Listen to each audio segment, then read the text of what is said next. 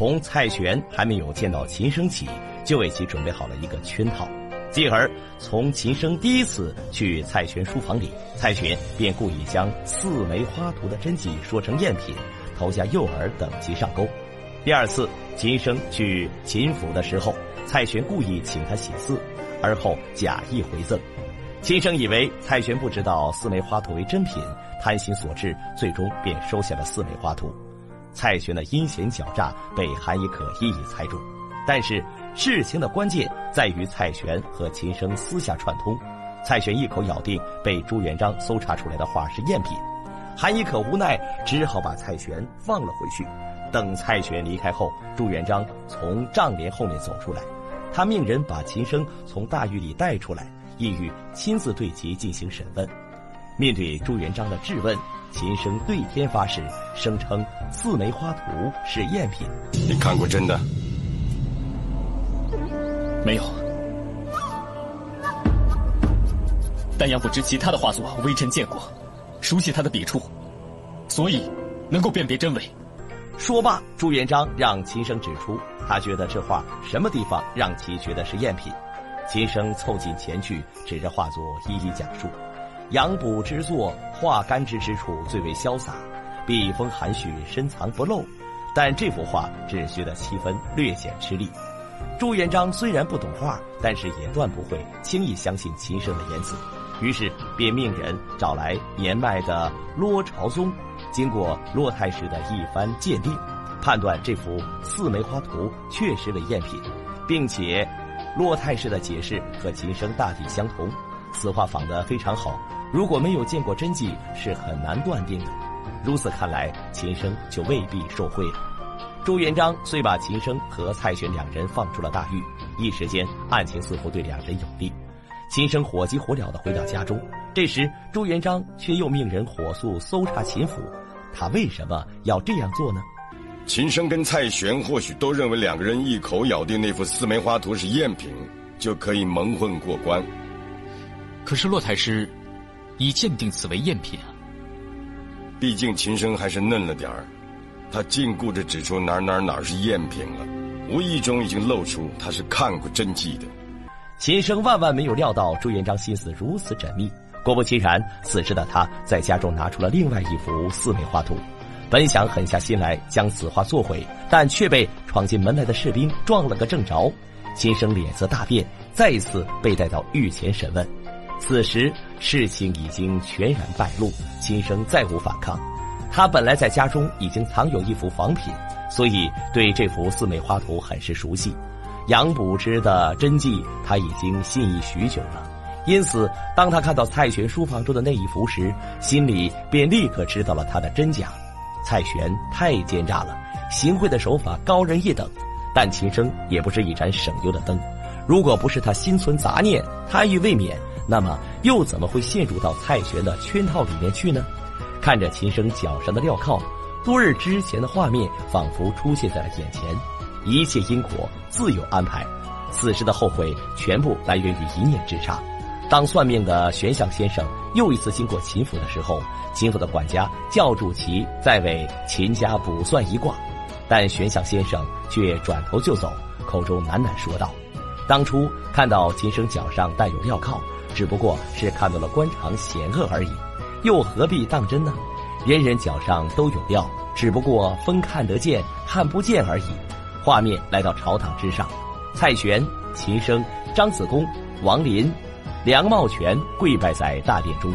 经过查明，秦升在苏州视察期间，除了接受蔡玄贿赂的名画以外，还接受黄金二百两。蔡玄和梁茂玄二人在苏州任上巧取豪夺，变卖国库存粮。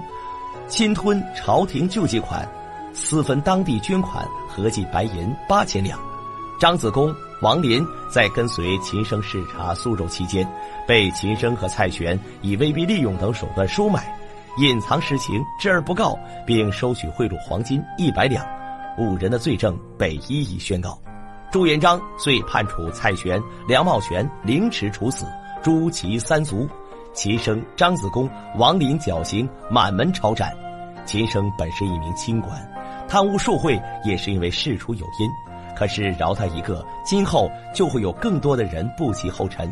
朱元璋虽然于心不忍，但终究是没有放过秦升。秦升的父亲秦良刚听到消息后，击鼓鸣冤，他来到大殿之上，和朱元璋展开了一番辩论。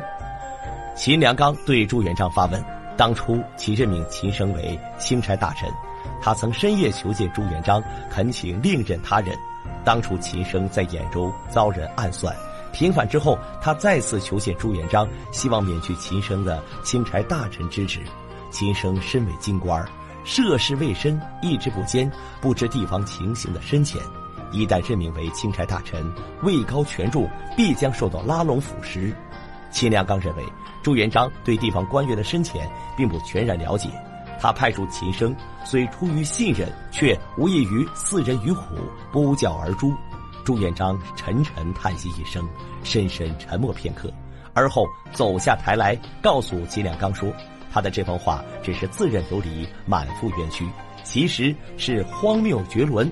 秦升当了钦差，是迎合了他的志向。然后你又口口声声的说他少不经事，经验不足。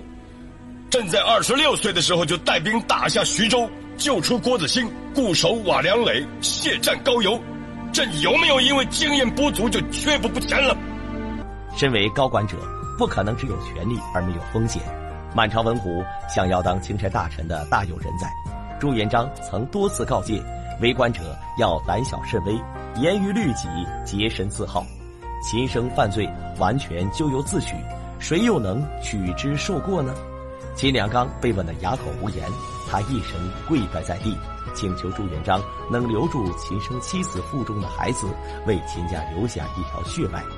天下人都羡慕当官了，难得秦良刚看清了官场的风险。朱元璋感念他是朝廷老官，便特赦了秦家的连坐之罪。至此，秦生案已经完结。朱元璋将此案公诸全国，由此警戒全国官员：权力之下，夭折者众。清官贪官仅隔一念之差，稍有不慎便会遗恨终身。那么，随着此案的结束，随之而来的下一案又是什么呢？在历史上，明太祖朱元璋在长安右门外专设登闻鼓，允许寻常百姓击鼓鸣冤，直诉于朝廷。百姓但有冤情，必亲自受理。时至今日，朱元璋已经受理了两百五十七人的案件，其中却有冤情者。占两百三十一人，下面的这个案件就要从登闻鼓说起。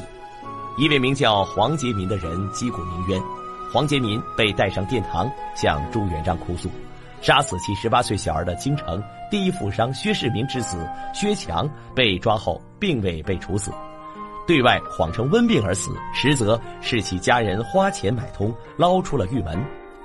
朱元璋近来听闻京师大狱中屡有狱卒向犯人敲诈勒索之事，如今又听到如此藐视法律朝纲的事情，龙颜怒震，便命刑部尚书开记特查此事，并委派督察院御史韩以可协查。那么，接下来会发生什么事儿呢？